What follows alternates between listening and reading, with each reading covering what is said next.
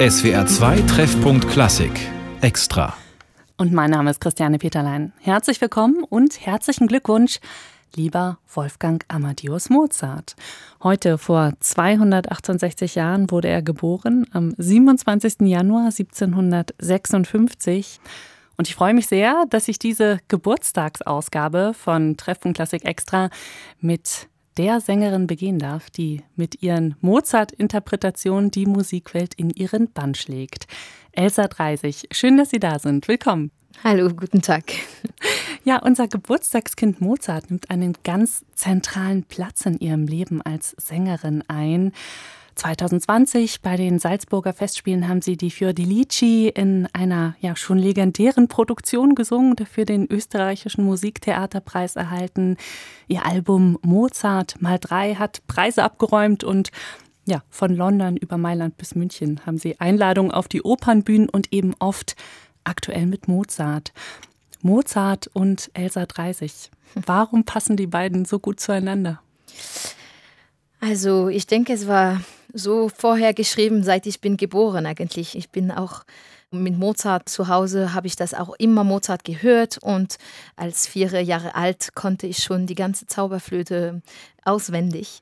Und ich glaube einfach, dieser Komponist passt sehr gut mit meiner lyrischen Stimme, weil auch es ist ähm, ganz theatralische Musik und ich mag immer, wenn die Musik einen theatralischen Sinn hat. Das hat nicht immer zum Beispiel mit Belcanto-Repertoire, es ist eher ein bisschen mehr über die Schönheit der Stimme und es kann ein bisschen mehr superfiziell sein. Also ich liebe Belcanto natürlich, aber mit Mozart, es geht ganz genau in die Emotionen und in der Theater. Und deswegen, ich denke, das passt mit mir sehr gut. Also, Elsa 30 und Mozart sind ein Traumpaar. Meinen Sie denn, dass Sie sich auch mit dem Menschen Mozart verstanden hätten? Ah ja, ich bin ganz sicher, wir hätten zusammen sehr viel gelacht und wir hätten uns ganz, ganz gut verstanden. ja, jetzt sprechen wir heute an seinem Geburtstag. Geburtstag war bestimmt immer sehr rauschend bei ihm. Hätten Sie eine Idee, was man ihm hätte schenken können, was er hätte gut gebrauchen können? Ach, das ist eine gute Frage. Das habe ich mich nie gedacht, so eine Frage zu, zu haben. Also ich würde ihm nur eine Gesundheit wünschen, Gesundheit. genau, und längere komponieren könnte. Also ich denke, gerade auch, wo ich die Elektra singe und ich finde Idomeneo so unglaublich und wenn man denkt, okay, er hätte vielleicht noch 10, 20 Jahre mehr komponiert, was für ein Werk noch er hätte gemacht. So nur ein, ein gutes Gesundheit wünsche ich ihm. Das Wichtigste. Elsa Dreisig, wir hören heute Vormittag die Musik, die Sie mitgebracht haben. Mozart ist natürlich auch dabei. Und wir starten mit einem Titel von Ihrem Mozart-Album von 2022, die Arie der Elettra, die Sie gerade schon erwähnt haben, aus der Oper Idomeneo. Wir hören die Arie Tutte nel cor Vicento.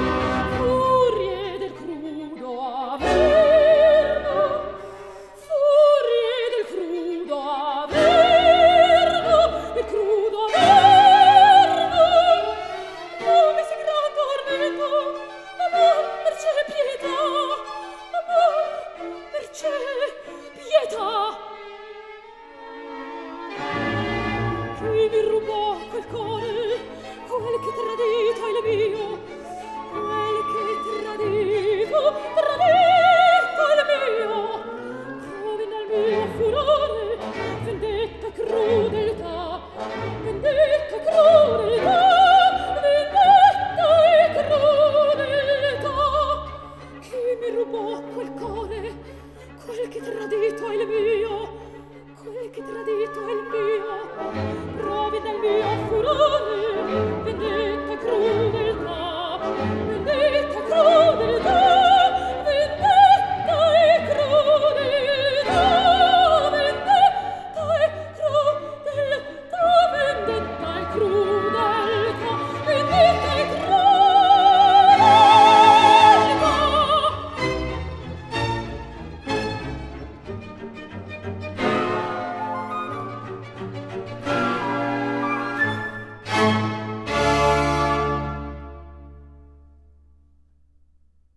Tutte nel cor vi sento, die Arie der Elettra aus dem zweiten Akt der Mozart-Oper Idomeneo. Das Kammerorchester Basel begleitete Elsa Dreisig, meinen Gast heute in SWR 2 Treffpunkt Klassik Extra. Frau Dreisig, Elettra, die ist richtig sauer, oder? ja. Ja, sie ist richtig wütend, aber ähm, ich mag eigentlich sehr Elektra, weil sie ist ein, ähm, man merkt schon, sie hätte ein ganz anderes Weg genommen, wenn sie eine Liebegeschichte gefunden hätten. Also ich meinte, sie hat Liebe vermisst und ich denke, sie ist verletzt und sie macht einfach die schlechte Entscheidung und sie geht in eine schlechte Richtung. Aber ich denke, sie hätte ganz anders gemacht könnte und deswegen ist sie sehr interessant, weil auch im Oper, man merkt schon, am Anfang fängt sehr, sehr wütend auch, also weil die Sache geht nicht gut, aber dann plötzlich könnte vielleicht eigentlich gut gehen und da ist sie so viel mehr lyrisch und weich und man merkt schon ein ganz anderes Aspekt. So eine weiche Seite an ihr. Genau, ein ganz eigentlich auch liebe Seite. Und ich mag immer solche Charaktere, wenn man denkt, verschiedene Schichten und auch diese ja, Komplexität in der Charakter und das ist Elektra. Ja, diese Wut, das ist eine Stimmung, die man eigentlich eher selten bei Mozart trifft, oder? Ja, genau. Königin der Nacht und Elektra haben diese Wut in Musik und deswegen ist es so toll, weil normalerweise ist Mozart trotzdem sehr moderiert und man muss immer ein bisschen in der Mitte bleiben. Und deswegen ist es so schwer, auch Mozart zu singen, weil es ist wie auf so eine Linie zu treten und man muss immer in diese Balance bleiben. Aber mit Elektra kann man in Extrem gehen und das ist ganz besonders in dieser Partie. Bringt das auch Spaß? Ach ja, also für mich ist die, ich muss sagen, ich liebe immer, wenn ich merke, okay, jetzt kannst du voll Gas geben. Elsa 30. Sie haben noch einen Titel von unserem Geburtstagskind jetzt für die Sendung am 27. Januar mitgebracht von Wolfgang Amadeus Mozart und zwar die Ouvertüre zur Zauberflöte. Ja, Sie haben schon eben erzählt, dass Sie diese, äh, dass diese Oper Sie seit Kindertagen begleitet. Haben Sie sie deswegen ausgesucht? Ja, ja.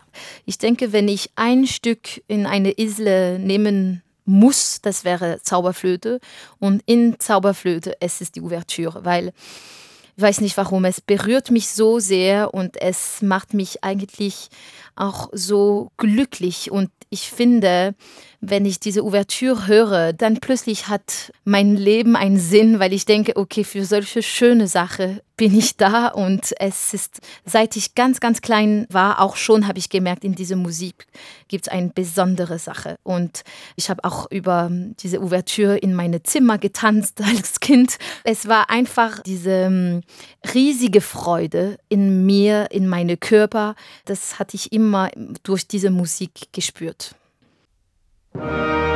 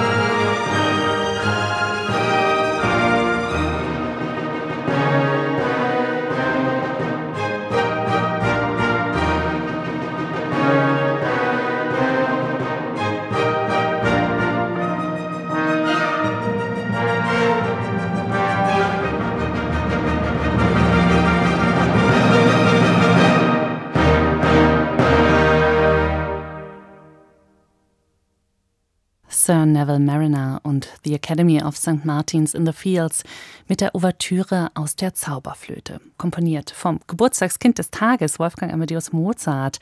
Heute vor 268 Jahren kam Mozart in Salzburg zur Welt am 27. Januar 1756 ein Musikwunsch von meinem Gast heute hier in SWR 2 Treffen Classic Extra, Elsa Dreisig. Frau Dreisig, Sie haben erzählt, dass Sie diese Musik schon als Kind gehört haben. Was macht sie heute mit Ihnen? Ja, die bewegt mich noch. Also Zauberflöte hat schon eine sehr wichtige Rolle in meine Karriere und mein Leben. Ich habe schon die erste Knabe als Kind gesungen und das war eine Traumpartie. Dann habe ich mein Debüt an der Staatsoper Berlin mit Papagena und Pamina gleichzeitig gemacht und ich habe auch mein Debüt in Paris, Bastille Opera, auch Pamina gesungen, auch im Covent Garden. Also es ist schon sehr, sehr besonders, wie viel Mozart und besonders der Zauberflöte für mich gemacht hat. Pamina und Papagena gleichzeitig. Hm. Das klingt interessant. Wie war das in der gleichen Produktion, dass Sie beide Partien übernommen haben? Genau, also gleiche Produktion, aber nicht gleiche Nacht. aber trotzdem einmal ist passiert, dass ich habe am Nachmittag Papagena gesungen. Es war am Sonntag und wir haben zwei Vorstellungen pro Sonntag gemacht. Also am Nachmittag Papagena und am Abend Pamina. Ist schon einmal passiert. Das war schon eine sehr große Herausforderung. Wahnsinn. Jetzt haben Sie, wenn Sie dann Pamina Papagena gesungen haben und den ersten Knaben, es fehlt noch die Königin der Nacht. Genau, aber das kommt nie. also nein, danke. Okay. Trotzdem schon sehr viele Blickwinkel, von denen Sie musikalisch diese Oper erlebt haben. Mhm. Auf jeden Fall. Mozart begleitet Sie also schon seit Ihrer Kindheit. Passt Mozart gut zu einer besonderen Lebenszeit, zu einer bestimmten Lebensphase? Ach, nee, also ich denke, es passt für das ganze Leben gut. Aber natürlich mit meiner Stimme, also lyrische Sopran, ist sehr gut mit Mozart anzufangen. Aber ich muss sagen, manchmal auch im Studium sagt man immer, okay, ja, du kannst Mozart singen, natürlich, natürlich, aber pass auf mit Puccini, Verdi, ah, Achtung, Achtung. Aber Mozart ist so schwer zu singen. Und ich erinnere mich schon, als ich war im Konservatoire, im Hochschule für Musik in Paris und schon im ersten Jahre habe ich Paminas Arie, Ach, ich fühl's, gearbeitet. Und das hat mich so fast wehgetan, weil es ist so schwer. Und alle Leute, die sagen, ja, das ist perfekt, Pamina, es ist perfekt. Aber manchmal hilft auch ein bisschen am Anfang Musik, die ein bisschen weniger instrumental sind, also ein bisschen mehr fast human, weil das Problem mit Mozart, auch wenn das sehr, sehr über die Emotionen und über die Menschen geht, ist sehr instrumental. Und das bedeutet, man muss mit seiner Technik sehr frei sein. Und wenn man nur drei, vier Jahre Gesangtechnik studiert, dann hat man weniger Freiheit als nach 20 Jahren Gesangsunterricht. So deswegen finde ich jetzt Mozart, weil jetzt ist fast 20 Jahre Gesangsunterricht habe ich genommen, weil ich habe als 17 Jahre alt angefangen und ich bin jetzt 32. Und ich merke, jetzt fängt es ein bisschen einfacher zu sein. Ein bisschen sage ich, weil es ist äh, manchmal so schwer. Aber im Studium ist es für einen jungen Sänger, kann das sehr, sehr anstrengend sein. Und es gibt auch für manche Sänger ist das überhaupt nicht gut, Mozart zu singen, weil das macht plötzlich die Stimme zu und die brauchen mehr Raum, um die Stimme ein bisschen sich zu entwickeln. Aber jetzt als 32 Jahre alt, ich finde, genau ist jetzt der beste Moment, Mozart zu singen für mich. Sie selbst sind in einem sehr musikalischen Opernhaus aufgewachsen. Ihre Mutter ist Opernsängerin, ihr Vater Sänger und Dirigent. War für Sie Musik als Hobby überhaupt vorstellbar oder war das gleich klar, das wird Ihr Beruf?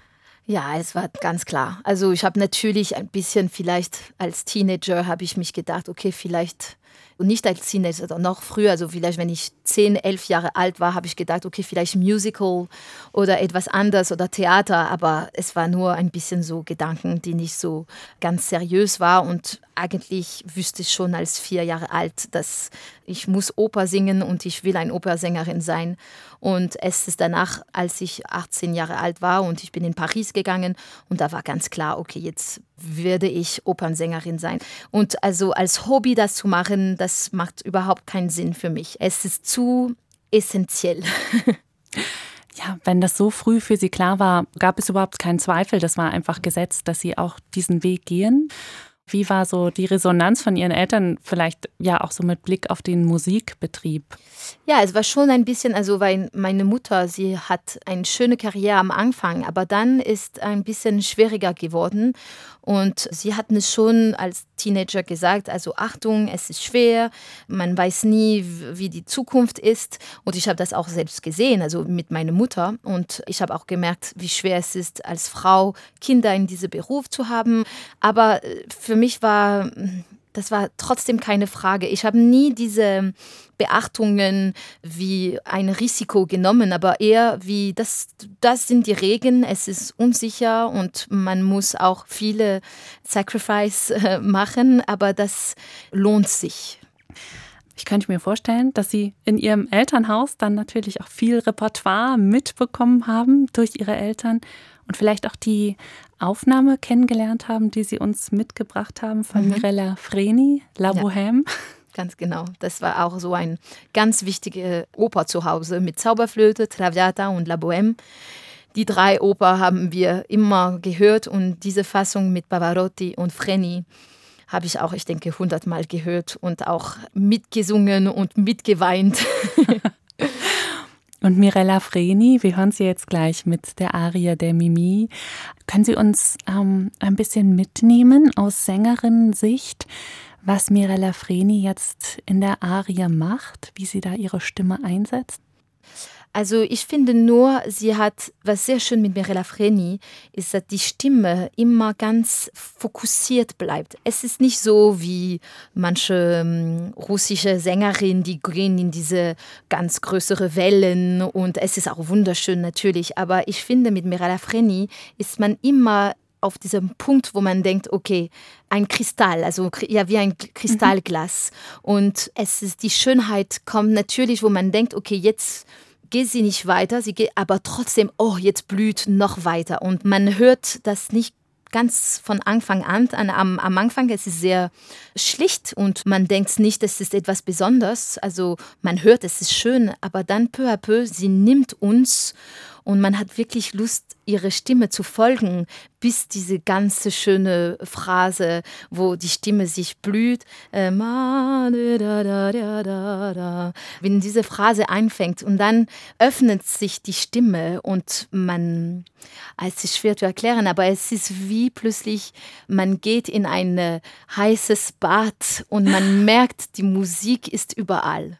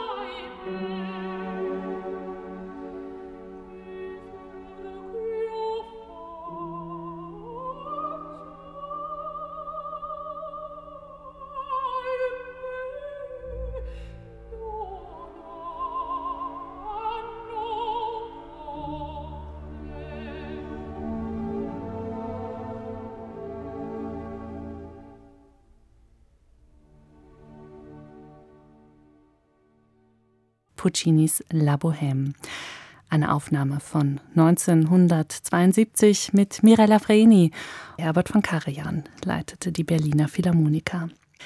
Elsa 30, das ist ein Titel auf ihrer Playlist heute in SWR 2 Treffpunkt Klassik Extra und auch eine Partie, die in ihrem Kalender steht. Mhm. Sie geben ihr Debüt als Mimi in Trondheim. Mhm, Im Februar. Ja, das ist ein Traum. Ja.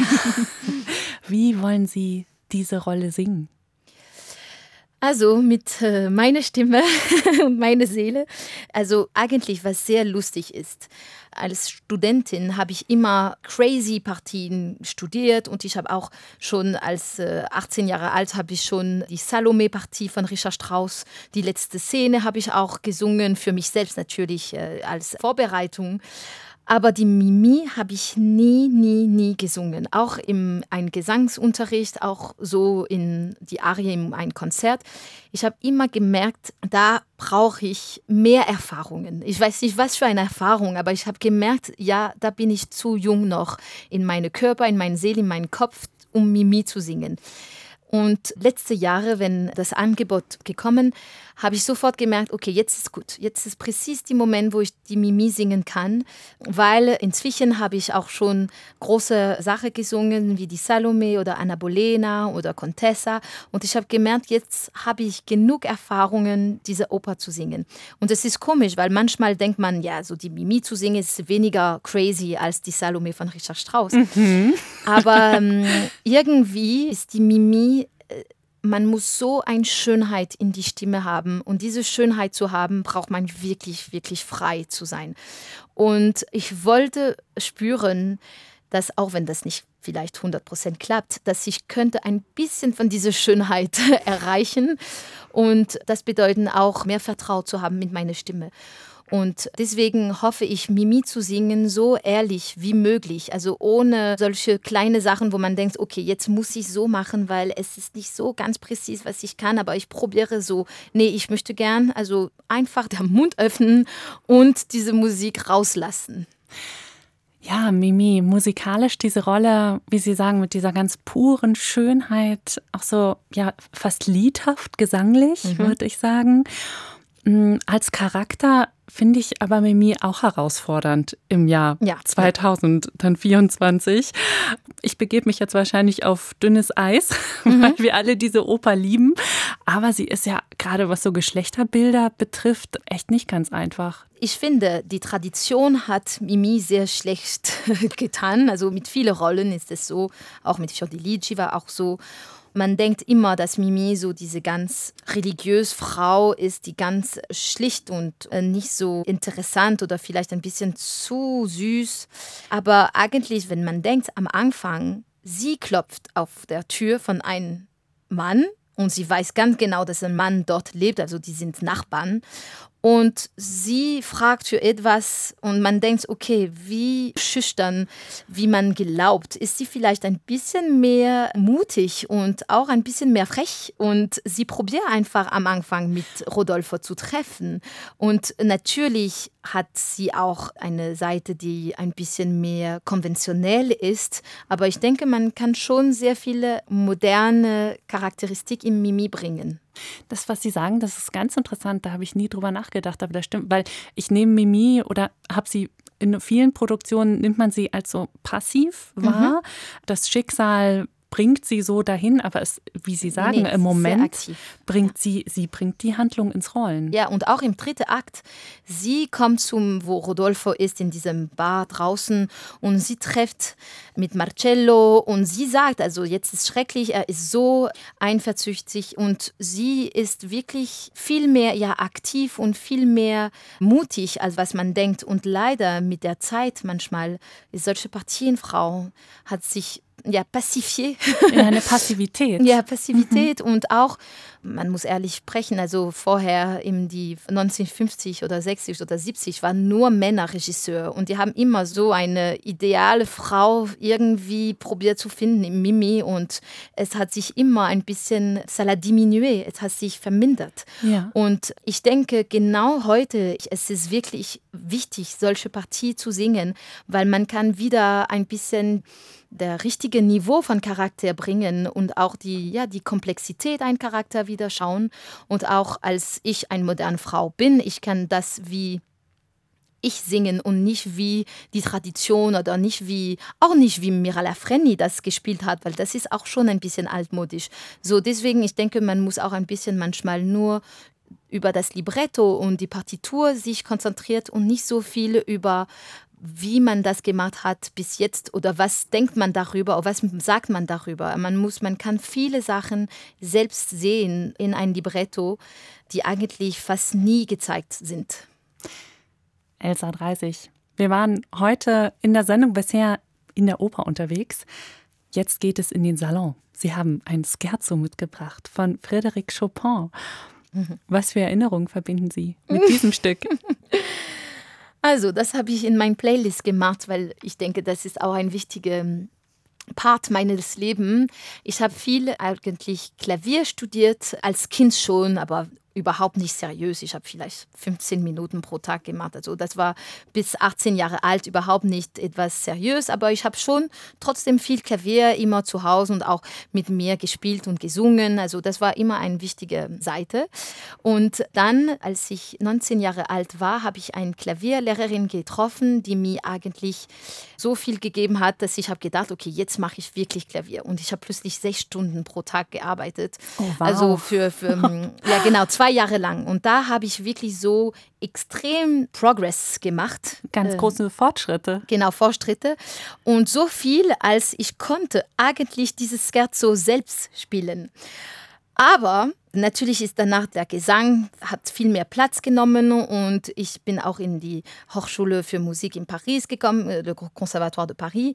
Und da habe ich plötzlich vielleicht manchmal sechs Stunden lang Coach für italienische Sprache, für Russisch, für Solfeggio, für Gesang und bla bla bla. Und da konnte ich nicht mehr mein Klavier üben. Und seitdem, also seit ich, ich denke vielleicht 24 Jahre alt, habe ich fast nicht mehr das Klavier gespielt und geübt und jetzt kann ich überhaupt nicht mehr spielen. Und das macht mich einfach, es ist so wie ein anderes Leben. Und dann, wenn ich höre dieses Scherzo, ich denke, wie habe ich das gespielt? Ich denke, es ist manchmal so ein Traum. Aber leider ist das jetzt nicht mehr in mein Leben, aber es war ein ganz großer Part in meiner Jugendheit. Wir hören das Scherzo Nummer 2, B-Moll Opus 31 von Frédéric Chopin, eine Aufnahme mit Martha Agerich.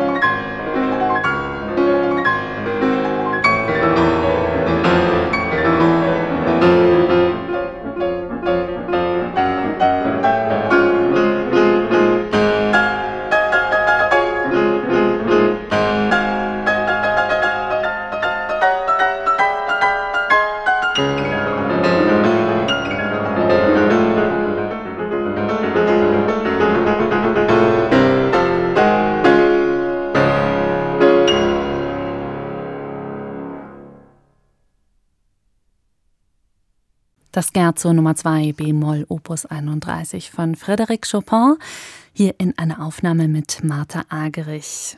Das ist ein Musikwunsch von Sopranistin Elsa 30, heute hier in SWR 2 Treffpunkt Klassik Extra. Frau 30, Sie haben mir in der Vorbereitung der Sendung geschrieben, dass Martha Agerich Ihre Lieblingspianistin ist. Mm, ja. Was, was macht sie dazu?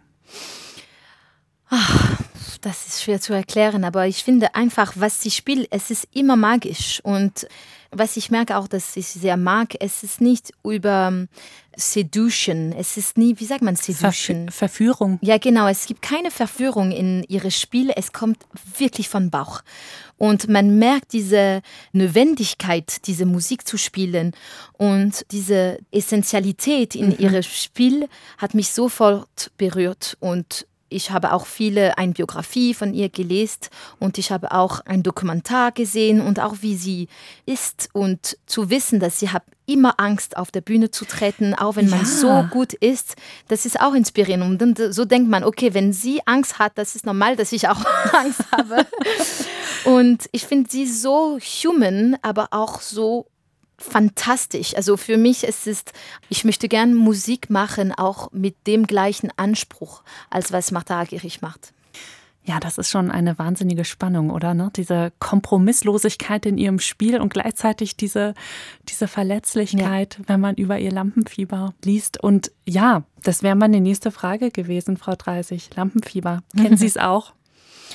Ja, und mehr und mehr, muss ich sagen. Also mm, am Anfang, es gibt etwas magisch. Wenn man uns nicht kennt, mhm. ist man sehr frei. Man kommt, man weiß, ich werde eine Überraschung sein und man hat diese Freiheit von Jugendkeit und dass man unberühmt ist schon noch. Und da kann man nur ein positiv Überraschung sein. Und das ist so toll.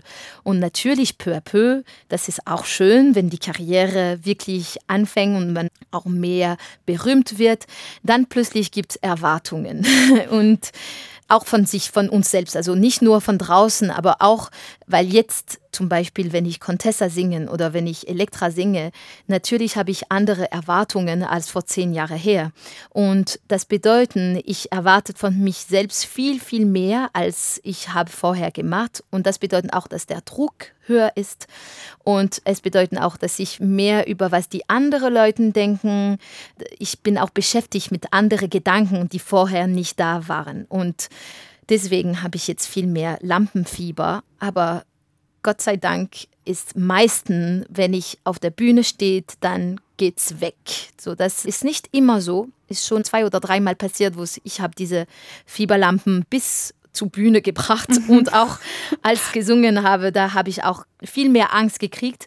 Aber manchmal mit der Stimmung von dem Stück oder mit das Orchester oder mit der Dirigent oder mit meinen Kollegen gibt es etwas auf der Bühne, die wirklich gegen Lampefieber hilft. Und haben Sie einen Tipp für uns, Frau Dreisig? Also dieses Empfinden, dass man mhm. selber so gerade, dass der Druck steigt, weil man, weil die Menschen jetzt eben Erwartungen an einen haben und man selbst auch und man möchte ja weitergehen. Mhm. Haben Sie einen Tipp für uns, wie man sich aus so einer Gedankenspirale lösen kann, wenn man gerade nicht, ja auch abseits der Opernbühne? Ja, also ähm, ich würde sagen, man muss akzeptieren, dass vor der Bühne, also im Proben oder zwischen zwei Konzerten oder vor ein neues Projekt, da übt man und man arbeitet und man kann mit sich selbst sehr kritisch sein. Das ist noch dem Zeit, diese Kritischkeit zu haben. Aber kommt ein Punkt, wo man muss auch sagen, okay, jetzt bin ich so heute und morgen bin ich so und vielleicht in drei Jahren wird viel besser sein, aber da kann ich noch nichts dafür tun. Und deswegen muss man in einem Moment diese kritische Gedanken posieren. Mhm. Mhm. Und das bedeutet auch, die Zweifel muss man auch ein bisschen weniger hören und man muss für sich selbst sagen, jetzt ist nur mein Lust zu singen wichtig, es ist nur meine Freude zu singen und es ist auch nur die Musik, was wichtig ist und ich bin da mit meinem Desire und nicht mit die kritische Gedanken. Und das bedeutet auch auf der Bühne ist kein Arbeit mehr, es ist Gesang. Und dieser Teil zwischen Arbeiten, Üben, kritisch sein, zweifeln und dann auf der Bühne zu singen, muss man ganz klar machen. Und ich denke, jetzt heute probiere ich wirklich auch zu sagen, am Tag eine Vorstellung, es ist nicht der Tag, wo ich wird alles anders und wo ich wird plötzlich ganz, ganz besser sein und sowieso, es ist zu spät, etwas zu ändern und ich muss meine Arbeit vertrauen und man muss auch wirklich denken, ich kann, es ist okay, nicht perfekt heute zu sein. Was wichtig ist, es ist immer weiterzugehen und immer sich zu verbessern. Und das hilft eigentlich auch zu akzeptieren, äh, solche Momente, wo man ein bisschen mehr Angst habe. Frau Dreisig, ich glaube, das können wir alle mitnehmen. Schön. ja, freue mich. Und dass man wirklich in den richtigen Momenten sich einfach selbst auch zugesteht, es zu ja. genießen. Ja, ganz genau. Geboren wurden Sie in Paris. Wir haben schon darüber gesprochen, dass Sie dann am Conservatoire National de Paris studiert haben. Also waren Sie mit Ihrer musikalischen Ausbildung ganz lange fest verwurzelt in Frankreich. Und dann sind Sie aber zum Studium weiter nach Leipzig gezogen.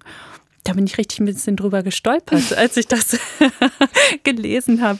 Wie, wie kam es dazu? Das kam mir jedenfalls beim Lesen wie ein großer Cut vor. Ja, das kann ich glauben.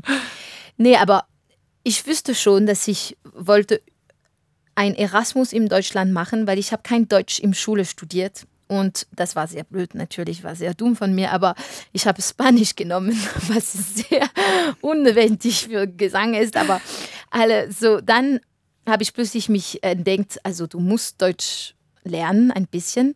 Und mein Deutschlehrer in Paris, konnte ein Gesangslehrer von Leipzig, Regina Werner. Und er hat über sie so gut geredet und hat gesagt, wie fantastisch sie ist. Und ich habe plötzlich gedacht, also warum nicht? Warum nicht Leipzig? Warum nicht diese Gesangslehrerin? Ich konnte sie nicht. Und ich bin einfach zwei Wochen nach Berlin und Leipzig, weil Berlin macht schon mehr Sinn natürlich. So, ich habe ein bisschen in die Hochschule in Berlin gegangen und bin auch in Leipzig gegangen. Und die Kontakt mit Regina Werner ist sofort so gut gegangen und ich habe so diese Stadt geliebt, weil Paris ist schon sehr anstrengend. Und in Leipzig zu studieren, habe ich wirklich gemerkt, okay, das würde mich gut tun. Und deswegen bin ich ein Jahr nach Leipzig gegangen. Und Leipzig als Unistadt ist auch eine Partystadt. Ja. Haben Sie die Seite auch kennengelernt? Hatten Da, Sie Zeit? ja, da habe ich auch dieses, habe ich auch gelernt, ja. Elsa 30. Wir hören als nächstes Musik von, ja, ich glaube, einem ihrer Leitsterne, oder? Maria Callas haben Sie mitgebracht in die Ja. Sendung. ja. Die wichtigste Person meines Lebens, glaube ich.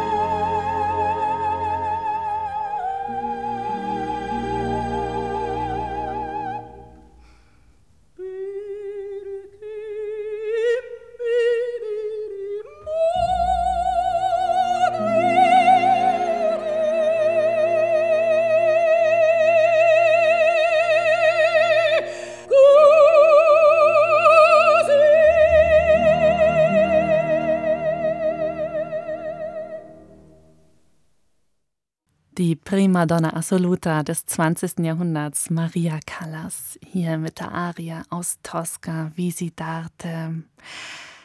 Elsa 30, Sie haben vor der Musik, haben Sie diese ganz starke Formulierung benutzt, Maria Callas. Ich glaube, Sie haben gesagt, die wichtigste Sängerin in Ihrem Leben? Ich habe Person gesagt, Sogar aber Sängerin vielleicht ist ein bisschen mehr korrekt, weil sonst wird mein Mann ganz wütend sein. Okay, aber auf jeden Fall einen großen Platz nimmt sie ein in ihrem Herzen. Ja. Ja, wann ging das los? Eigentlich ganz spät. Als Teenager, wenn ich 14, 15, 16 Jahre alt war, habe ich überhaupt nicht verstanden, warum man hat über Carla so viel geredet und man sagt also ihre Casta Diva und bla bla bla. Und ich habe gehört und ich habe natürlich gemerkt, dass es ist gut, aber mir war nicht fantastisch. Und das ist einfach, wenn ich 18, 19 nach Paris gegangen und da habe ich angefangen, Arie zu singen, dass sie auch gesungen haben, like wie Una voce poco fa oder O mio babbino caro. Und da plötzlich habe ich viel, viel verschiedene Fassungen. Das habe ich immer so gemacht. Wenn ich ein Arie studiert habe, habe ich immer alle Fassungen gehört, um meine Interpretation zu finden. Und plötzlich habe ich gemerkt, okay, es ist immer Callas Interpretation, was mir am meisten begeistern oder am meisten berührt oder wo ich denke, okay, da passiert etwas ganz Besonderes. Und peu à peu habe ich auch viel Video angeschaut und ich habe auch gemerkt, ihre Präsenz. Und dann hat sich eine Welt geöffnet, weil ich habe gemerkt, okay, man braucht überhaupt nicht perfekt zu sein, um die größtere Sängerin der Welt zu sein auch. Also das ist eigentlich als Teenager habe ich zu viel die Defizite gehört, also von Vibrato und von solche Sachen und deswegen habe ich Callas nicht verstanden und plötzlich peu à peu habe ich gemerkt, wie diese Defizit, aber Defizit ist sehr extrem, also Schwachstelle? ja, Schwachstelle kann man auch sagen, das ist vielleicht besser. Und ich habe gemerkt, wie wichtig die sind für eine Interpretation, auch weil das macht auch die Interpretation so ehrlich und man merkt auch, woher kommt das Gesang. Es ist überhaupt keine Sache von Look at me, how wonderful I am. It's wirklich, okay, hör mal zu, ich habe etwas zu sagen. Und ich habe mit Callas verstanden, es geht nicht über Schönheit, es geht über Inhalt. Und ich denke, sie hat mich das gelernt und das ist vielleicht die wichtigste Lesson meines Lebens. Also das ist die wichtigste Sache, die ich habe gelernt, weil es zählt nicht, wie schön man aussieht oder wie schön man singt, wenn danach die Inhalt leer ist. Und das manchmal vergisst man, weil Oper ist auch viel über l'extérieur. Mhm, wie das gut, Äußere. Genau, wie gut sehe ich auch und wie wichtig fühle ich mich. Und man kann sehr schnell in diese Loch fallen. Und ich finde Callas, es ist diese Sterne, die mich in diese richtige Mitte zwischen nie die Inhalt verlieren und nie die Essentialität in ein Stück zu vergessen. Jetzt haben wir Maria Callas gerade mit dieser Arie Visitarte gehört, der Tosca, also auch einer Figur der Sängerin ist und die darin ja darüber singt, dass sie ihr Leben der Kunst gewidmet hat. Mhm. Ist das auch ein Motiv, was Sie aus dem Opernbetrieb heute kennen? Wie frei kann man sich als Sängerin fühlen heute im Opernbetrieb? Ah, Das ist eine gute Frage. Also ich denke, man kann schon frei sein. Das braucht nur sehr, sehr viel Arbeit über sich selbst zu vertrauen und sich selbst auch treu zu bleiben, weil man kann sich schon sehr, sehr schnell in diesem Milieu und Oper verlieren und vergessen, warum bin ich da. Ich denke, wenn man das vergisst, dann ist man nicht mehr frei, aber das ist sowieso im ganzen Leben, das ist nicht nur im Oper. Und natürlich gibt es so ein sehr besonderes Beziehung mit Kunst, wenn man ein Künstler ist und man lebt dafür. Aber ich denke auch, das ist ein sehr romantisches Bild und man kann trotzdem auch mit so viele Passion und auch so viele Widmung für eine Kunst, kann man trotzdem auch ein freier Mensch sein und auch glücklich in sein Leben. Man braucht nicht, weil man hat manchmal diese Image von ein, man muss unglücklich sein, um ein guter Künstler Für zu sein. Tiefe. Genau, und ich denke, ich habe über das geglaubt vorher, aber ich denke, ich glaube jetzt, man braucht nicht zu leiden, um die Tiefen zu finden. Es ist eher eine Frage über geöffnet zu bleiben und Ehrlichkeit zu behalten und auch die Sensibilität auch zu akzeptieren, dass manche Tagen fühlt man sich sehr, sehr schlecht, aber das ist auch okay. Man braucht keine Karapace, man braucht keine Wände zu, zu bauen, um stark zu bleiben. Also da glaube ich, da kann man sehr, sehr schief gehen und da ist man auch nicht mehr frei im Leben. Ich denke, auch wenn man für Kunst leben, kann man trotzdem glücklich sein und ein schönes Leben auch haben mit äh, viele andere Sachen, auch wenn Kunst so wichtig ist. Elsa 30 Strauß, ja, ist als Mhm. nächstes bei uns auf dem Programm in ihrer Playlist. Und zwar ist es eine Musik, von der Sie geschrieben haben, dass Sie sie über Ihren Ehemann neu entdeckt haben oder für sich entdeckt haben. Genau, also Capriccio von Richard Strauss, das, wir werden so ein kleiner Instrumentalmoment von dieser Oper hören. Was sehr besonders für mich mit diesem Oper, es ist, dass mein Mann hat mir schon über die letzte Szene von Capriccio seit jahrelang erzählt, dass das sein Lieblingsstück ist. Er ist Geiger, er hat auch das im Orchester gespielt mit René Fleming, also mit Eschenbach hat dirigiert, René Fleming hat gesungen und er hat mir gesagt, das ist eine von der besten Konzerterinnerungen, was er gemacht hat. Und er hat mich auch immer gesagt, du musst Capriccio singen, das wird fantastisch für dich sein. Und letzte Jahre habe ich einen Anruf von meinem Agent gekriegt, um mich zu fragen, okay, hast du Lust, Capriccio zu singen mit Thielemann im Salzburg? Und da habe ich wirklich, mein Mund ist so runtergegangen.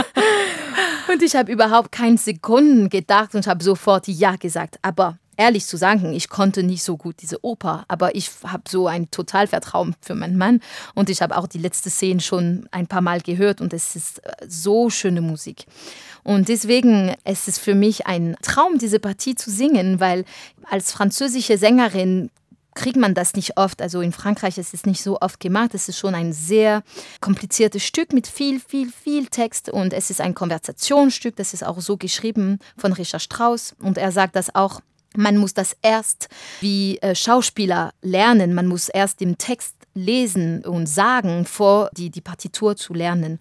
Und das habe ich auch jetzt gemacht mit einer Schauspielerin in Berlin. Und ich übe wirklich über den Text. Und es ist schon für Personen, die nicht Deutsch sprechen, das ist ein bisschen zu kompliziert. Aber die letzte Szene von Capriccio, da plötzlich, es beginnt wirklich zu blumen und die Musik ist die letzte Widmung von Richard Strauss über Kunst und auch sein Testament und man hört das sofort. Und die letzte Szene öffnet sich mit diesem Stück, was wir jetzt hören.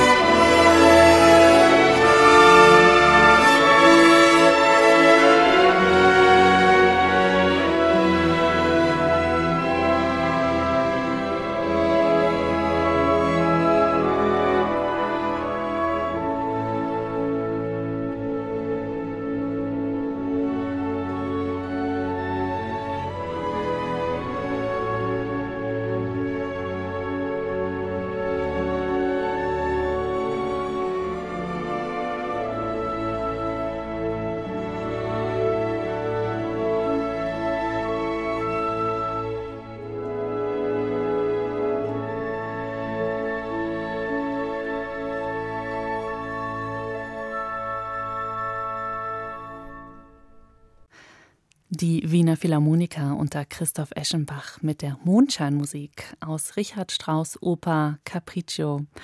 Elsa Dreisig, wie lässt diese Musik Sie zurück? Ich fühle mich entspannt und auch gespannt, weil ich weiß schon, das erinnert mich äh, über die Partie, dass ich lernen muss. und so viel Arbeit habe ich noch, um diese Partie zu lernen. Aber I am so excited. Ich bin äh, aufgeregt, äh, diese Oper wirklich gut zu kennen, weil es ist ein Meisterstück. Im Sommer erleben wir sie als Gräfin in Richard Strauss Capriccio bei den Salzburger Festspielen unter der Leitung von Christian Thielemann. Dann werden Sie diese Musik von Richard Strauss singen. Wir haben jetzt gerade dieses Instrumentalstück gehört. Ich finde immer die Musik von Richard Strauss, die hat so was Überirdisches. So ein bisschen, als würde man so, so ein paar Zentimeter über dem Fußboden schweben. Fühlt sich das auch so an, wenn man sie singt? Ja, also sie haben wirklich die richtiges Wort benommen, schwebend. Und das ist, wofür Strauss so gut für die Stimme ist, weil es ist nie hart. Es ist immer so eine Linie, die runter, hoch gehen, unten, hoch, so ein Wellen. Und man merkt, es ist natürlich anspruchsvoll, weil das Orchester schon manchmal sehr laut ist, aber es ist nie gewaltig. Es gibt immer so eine Weiche in die Linie. Und ich liebe diese Musik zu singen, weil ich finde eigentlich erst, es passt sehr gut mit Mozart und zweite, es macht so viel Spaß, in diese schwebende Linie zu gehen. Da hat man wirklich Raum, auch die Stimme zu öffnen. Es ist auch schön eigentlich in diese Wellen zu gehen, weil manchmal kann die Musik insgesamt, also die Rollen, die Partien, was man singt, kann ein bisschen sehr präzis sein und man muss so, okay, so genau äh, singen und es gibt so viele Sachen, dass man aufpassen muss und es ist mit Strauß sehr schwer zu lernen, aber wenn man das lernt, hat man so viele Freiheit und das ist sehr besonders mit ihm. Ja, klingt so ein bisschen wie so ein Flow, als ja. wenn man in so einem Flow dann. Ganz genau, ganz genau. Man muss nur finden, aber wenn man ja, da drin ist, reinkommt. super. Also wenn man dann nicht hat, das kann sehr schwer sein, natürlich. Wir hören als nächstes Musik, die Sie auch in der Gegenwart beschäftigt. Musik von Rita Strohl, mhm. eine Komponistin, der Sie eine CD gewidmet haben.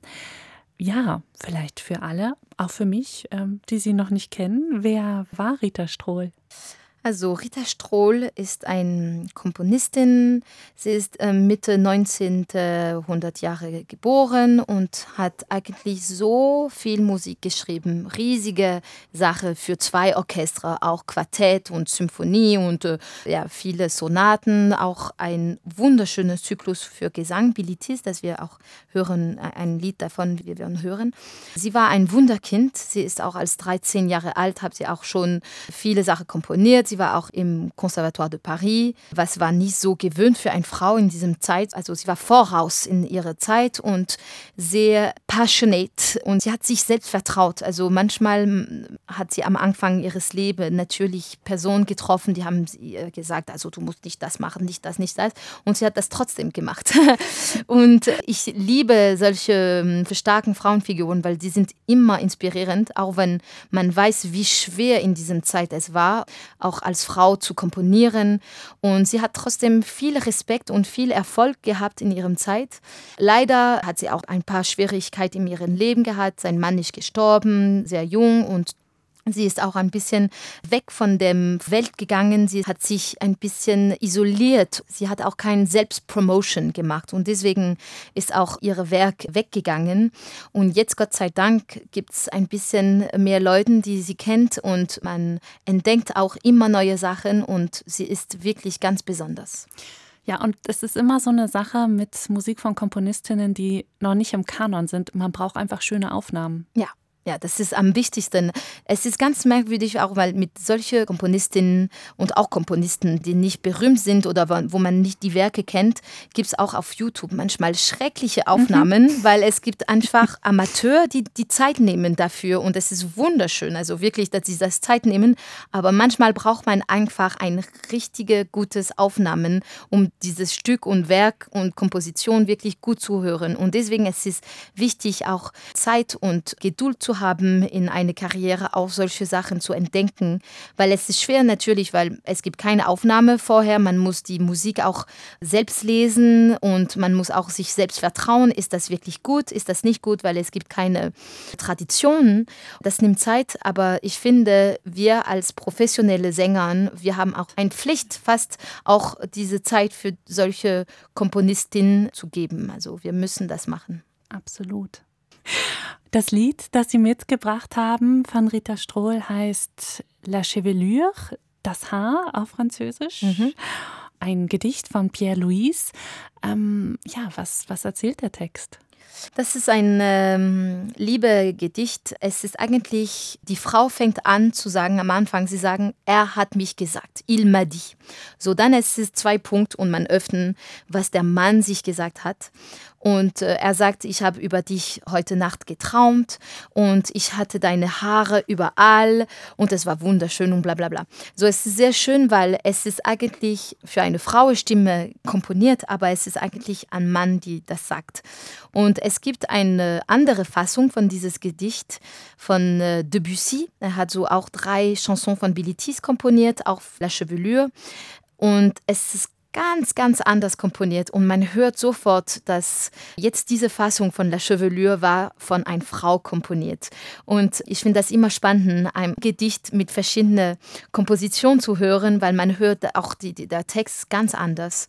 Und ich finde die Fassung von Rita Strohl viel mehr feminin und deswegen wollte ich dieses Lied hören.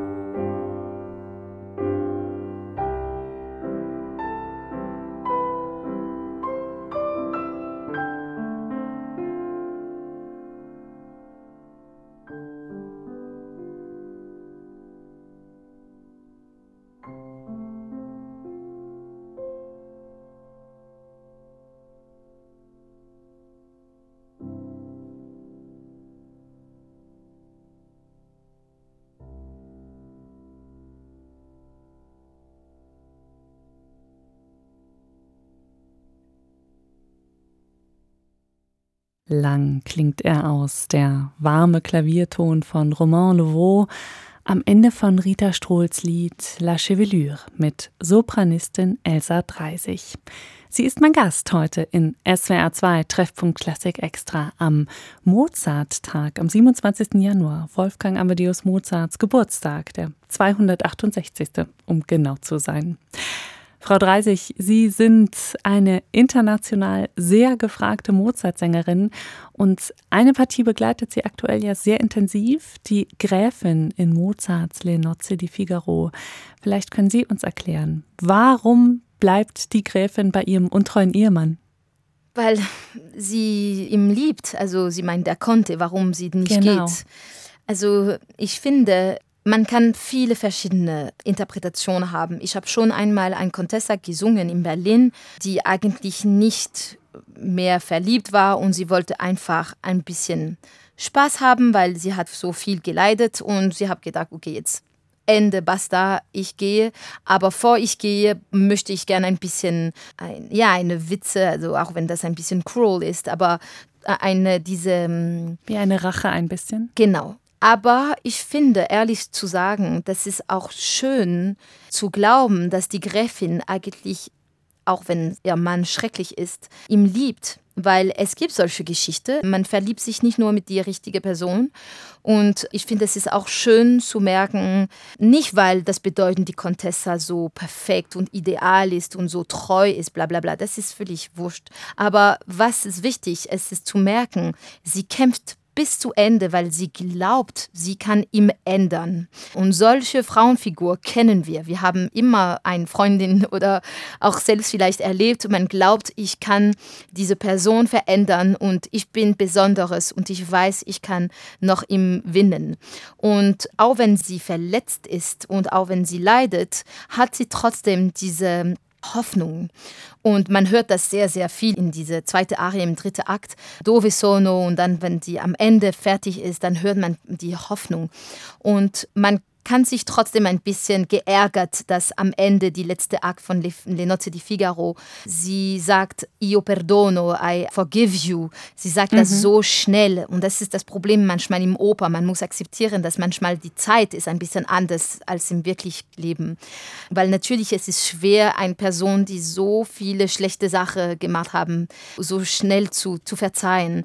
Aber das ist auch the rule in Opera. Man muss auch das ein bisschen akzeptieren. Und ich finde, es ist auch schön, ja, diese Hoffnung zu spielen.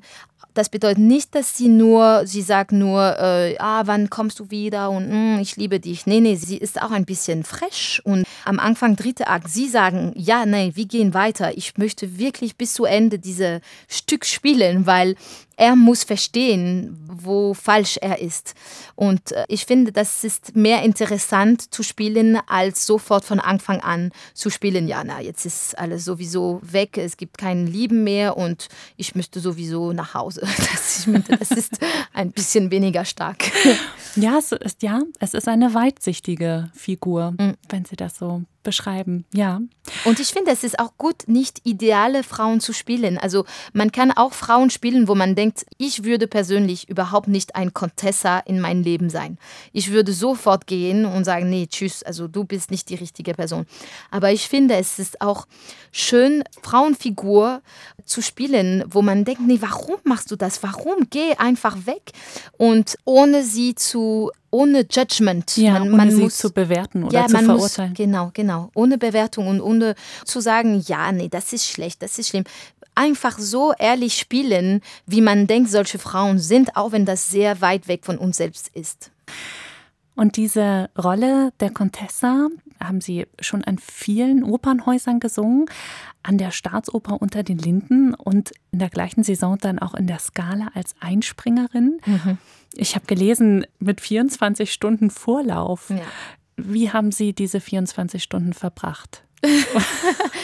Es ist schon crazy, aber irgendwie das macht auch Sinn, solche Sachen zu machen am Anfang eine Karriere. Ich finde vielleicht am Ende eine Karriere macht weniger Sinn, weil man denkt, okay, wofür? Aber am Anfang eine Karriere, erst habe ich immer äh, der Traum an La Scala zu singen und sofort Contessa zu singen, es ist einfach ein zu großer Traum, um Nein zu sagen. Und dann, wie es ist gelaufen, ich habe einen Anruf von meinem Agent um 12 Uhr gehabt. Ich bin in einen Flug um 5 Uhr Nachmittag gegangen und am Nacht war ich am äh, Mailand. Und am Morgen danach um 10 hatte ich eine Kostüme anproben, um 12 hatte ich ein musikalische Proben, um 2 hatte ich ein szenische Proben, um 6 hatte ich mein Make-up. Und so ist eigentlich, hat man keine Zeit, wirklich sich selbst zu fragen, wo bin ich, warum. Also es geht einfach los. Und es gibt so eine intense Konzentration und ein intens Adrenalin, das eigentlich manchmal, also äh, es ist auch so passiert in Vienna, wenn ich bin eingesprungen für Manon, es ist einfach wunderschöne Momente, weil man hat keine Zeit, sich selbst zu, zu verzweifeln. Also es, es ist einfach so High Speed und es bringt viel über diese ähm, Intensität, macht auch viel auf der Bühne und ich finde, es ist wunderschöne Momente eigentlich im Leben.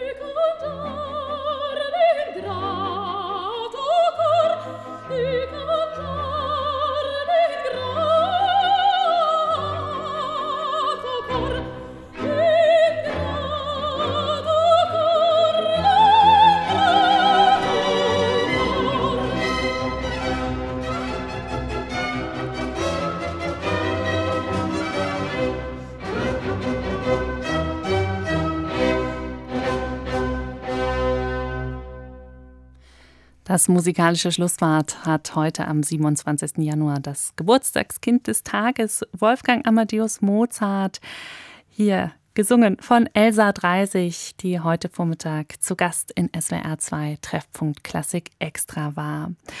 Frau 30, wir haben Sie hier mit der Arie der Gräfin aus Le Nozze di Figaro gehört, eine Partie, die Sie diese Saison auch an der Bayerischen Staatsoper singen, ihrer neuen Wirkungsstätte. Sie sind seit dieser Saison Ensemblemitglied. Hat jedes Opernhaus so ein bisschen seine eigene Atmosphäre? Ah ja, das ist, was ich am meisten liebe, das ist die Atmosphäre zu entdecken.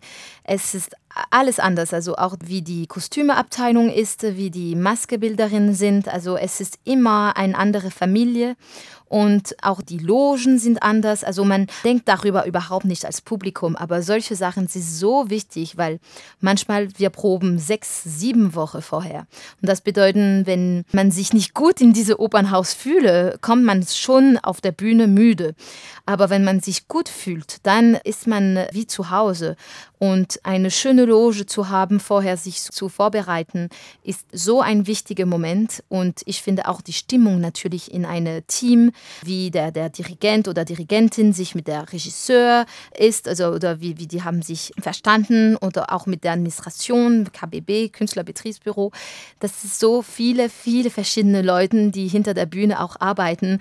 Und es gibt überall verschiedene Regeln und auch verschiedene, wie man sich hinter der Bühne läuft, muss man Treppen hochgehen oder ist man sofort da und alle das, das macht so einen riesigen Unterschied und es ist immer wie ein neues Haus zu entdecken und man merkt sofort, wenn man schon äh, ein paar Mal in einem Haus gesungen haben, zum Beispiel ich im Staatsoper Berlin, ich merke sofort, wenn ich reinkomme im, hinter der Bühne, oh, okay, jetzt kenne ich diese Atmosphäre und das ist, das ist schön, dieses Gefühl.